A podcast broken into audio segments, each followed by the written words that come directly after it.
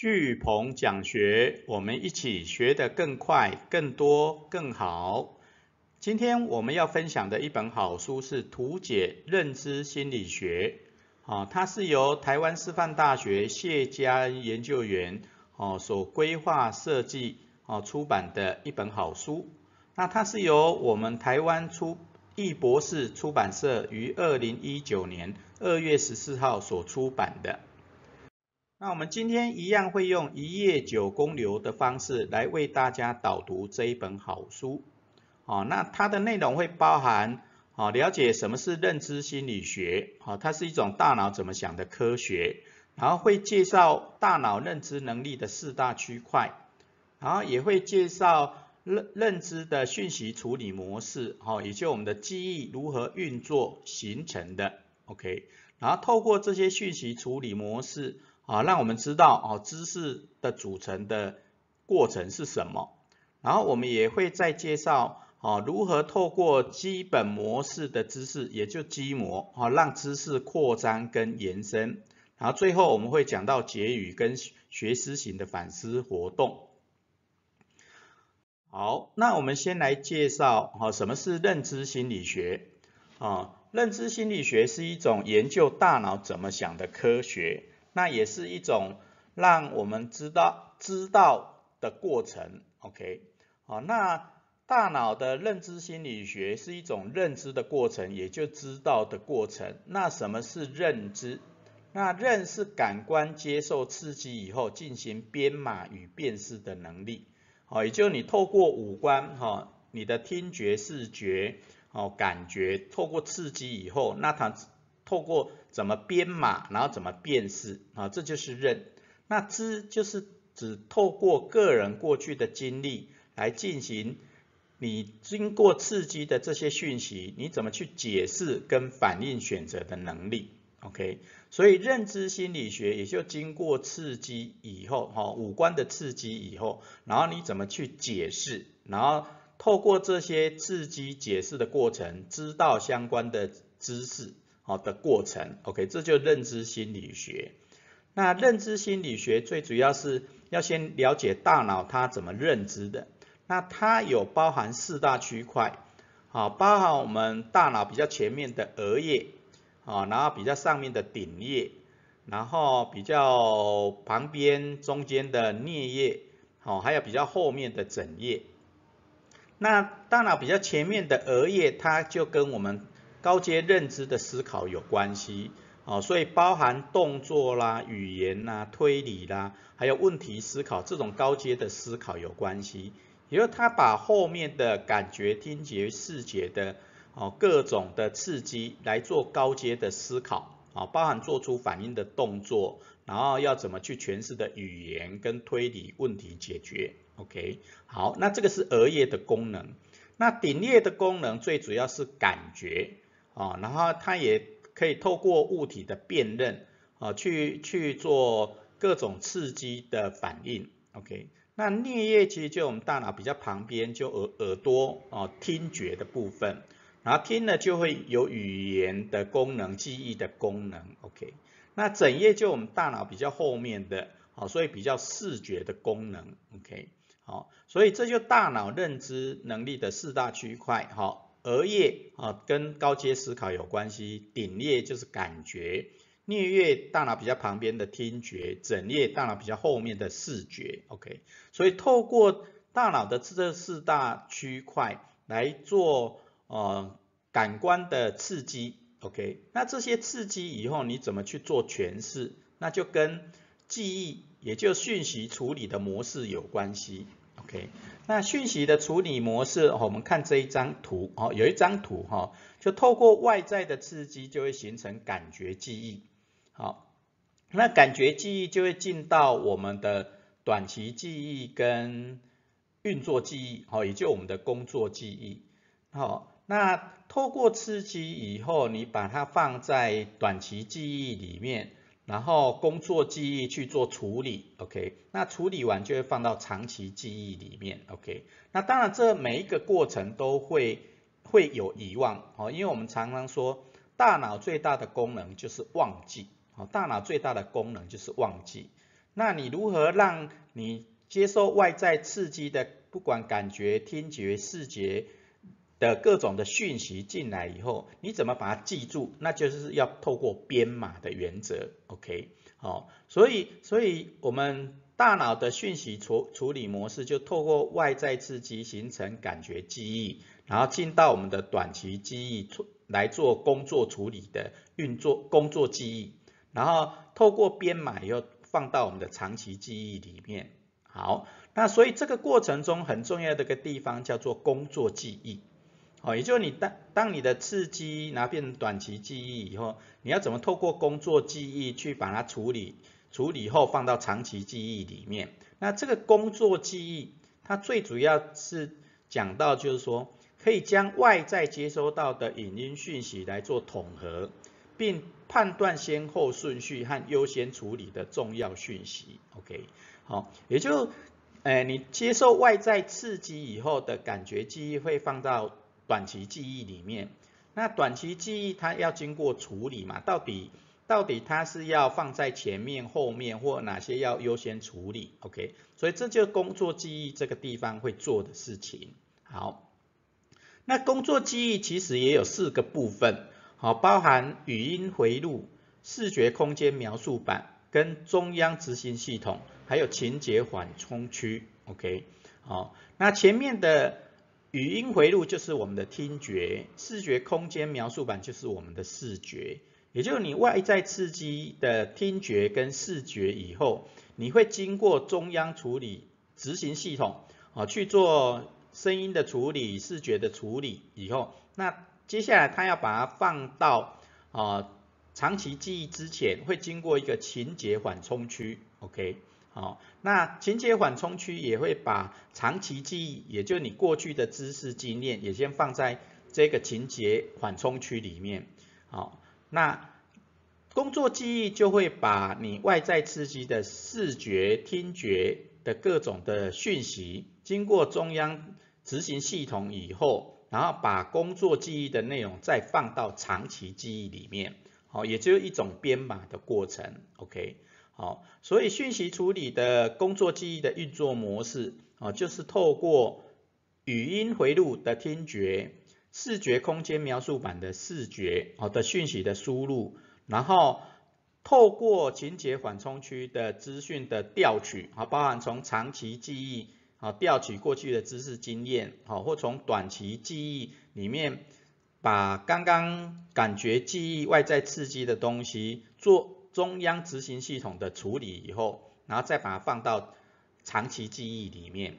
好，那接下来我们来谈记忆怎么形成的。OK，好，那记忆是一道道编码的过程，哦，编码的过程。那它编码的方式当然有很多种，然后每个人学到的方式也会不一样，所以我们可以先基本的区分，记忆可以分成情节的记记忆、语义的记忆，哦，跟自传性的记忆，OK，好，所以情节的记忆就是它整个的过程嘛，哈，你你发生一件事情或遇到一件事情，好，它经过了哪些的情节，好，包含人事时地物。的各种情节的记忆，OK。那第二种是语义的记忆，哦，也就你这些外在刺激的资讯输入到我们的工作机以后，它会把它经过编码的处理，然后变成一段哦一句话或一个想法的一种语义记忆的方式，OK。好，那第三种叫自传性的记忆。哦，自传性的记忆就有点像我们生命的历程。哦，你遇遇到什么重大的事件，或或重大的的回忆，那这些都是属于自传性的记忆。OK，好，那这些记忆形成的过程的编码的的方式，就包含情节记忆、语义记忆跟自传式的记忆。好，那刚刚我们前面有讲到讯息处理模式。哦，会从外在刺激变成感觉记忆，然后哦进到我们的短期记忆做工作处理的工作记忆，然后再放到长期记忆。那这个过程中很重要的就是说，会进入到短期记忆的讯息以音码为主，哦音为主。那要进到长期记忆的讯息，就会以译码为主，哦，也就诠释出意义的编码为主，OK，啊，所以进入短期记忆用以音码，就像我们背那个电话号码，啊，然后例如说一九，然后那个一六八，然后各种的音码的记忆，哦，那这种像电话的记忆。哦，就是音码的记忆，好，或你你我们在念书的时候，哦，你复诵背诵一一段文字，好，或一句话，哦，这就音码的记忆。那这种音码的记忆的编码模式，就是比较适合进到短期记忆里面。那你要进到长期记忆，还是要有意义，哦，有意义的编码，哦，所以你要把外在获取的各种的讯息，啊，转化成有意义的。编码，那它才能进到长期的记忆。好，那这种长期的记忆，其实就有点像我们在知识形成的过程，哈，知识形成的过程。那所谓的知识，就是外在的讯息赋予意义以后，就会变成资讯，OK，好，有系统的资讯。那资讯再经过处理，哈，有意义化，就可以理解成知识，好，那这就是知识形成的。组成的过程。啊，从讯息啊，以及我们的资料到资讯到知识的过程，OK，好，那我们的大脑是一个很强的讯息处理的工具，OK，所以大脑会将很繁琐的知识系统化，哦，大脑会将很繁琐的知识系统化，那怎么把知识系统化啊？这本书里面有讲到一个叫基模的概念。啊，所谓的基模就基本模式的知识，啊，基本模式的知识，啊，那有这些基模，你就能够让知识扩张、延伸、创造，OK，好，那什么叫基本模式的知识？哈，这本书有谈到四种基模，一种，第一种叫做个人基模，个人基模就类似人格特质内向、外向的人，好。那你了了解一个人的人格特质，他是属于内向的或外向的，那这些都是属于一种知识啊。你经过前面的讯息啊，资料变成资讯，变成知识以后，你对一个人的了解哦，他是属于内向的或外向的啊，这种知识的基模。那第二种叫自我基模啊，自我基模就是就像啊，它是属于。比较独立思考的人格特质，或比较自我自由发散的人格特质，哦，然后他们处理这些事情的人生观是什么？这些都是属于自我基模，OK，啊，所以你看到一个人他是比较能够独立思考的，那你就会觉得，哎，他很有独立感，那他思考能力很强，啊，那这些都是属于啊基模的知识。那第三种叫角色基模，啊，所以角色基模。哦，就像职业，啊，他是老师，他是工程师，然后他是财务会计，那你对这些角色，你就会有一定的知识的积模，哦，去辨识，啊，这个人，啊，例如说他是老师，那他可能是比较善解人意的，然后他比较有丰富的知识的，哦，那他如果是一个业务员，那他表示他的个性是比较活泼的，比较能够人与人沟通的。哦，这些知识，OK，好，所以你透过角色基模，你也会啊去让知识系统化，OK，好，第四种叫做事事件基模，啊，事件基模它是透过发生什么样的事件，我们常常遇到什么样的事件，啊，所形成的一种知识，OK，哦，例如说你要去喝喜酒，那你可能就会想到相关的知识，例如说你要包红包。那你可能要跟人家敬酒，那你可能会有几道菜哦，这些基本的知识哦，或是我们去打疫苗，那你你去打疫苗的这个事件，它是打什么样的疫苗？这个疫苗的功能是什么？哦，你就会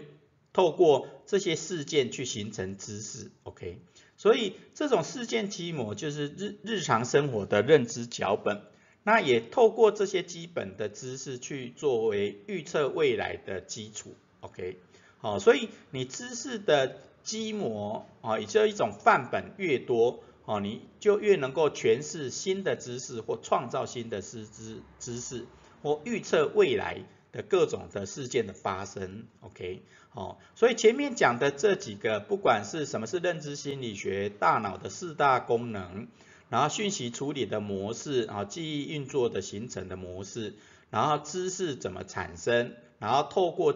基模哦范本基本模式的知识，啊，去创造新的知识，预测未来，OK，好，那最后我们的结语。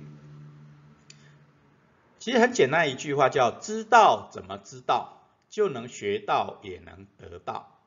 哦，就像我们学习如何学习一样，哦，你学习如何学习的方式、工具、能力、理论，哦，你就能够学得更快、更多、更好。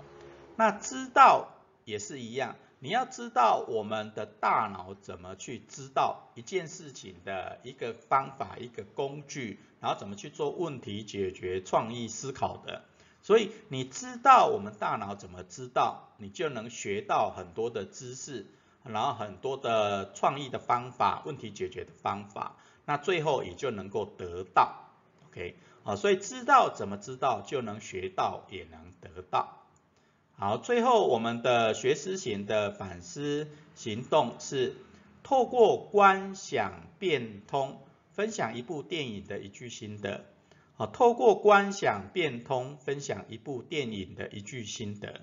啊，其实观想变通就是一种种认知的过程，也是一种知道的过程。OK，哦，那是因为我学了很多相关的理论知识。啊，所以运用这四个字“观想变通”这四个字的思考模式、思考流程，啊，能够让让大家很快的认知，啊，也就知道一个知识或一个方法或一个工具，啊，所以我们今天最后学思型的反思行动是透过观想变通来分享一部电影的一句心得。好，我们今天。分享的一部好书《认知心理学》就到这边。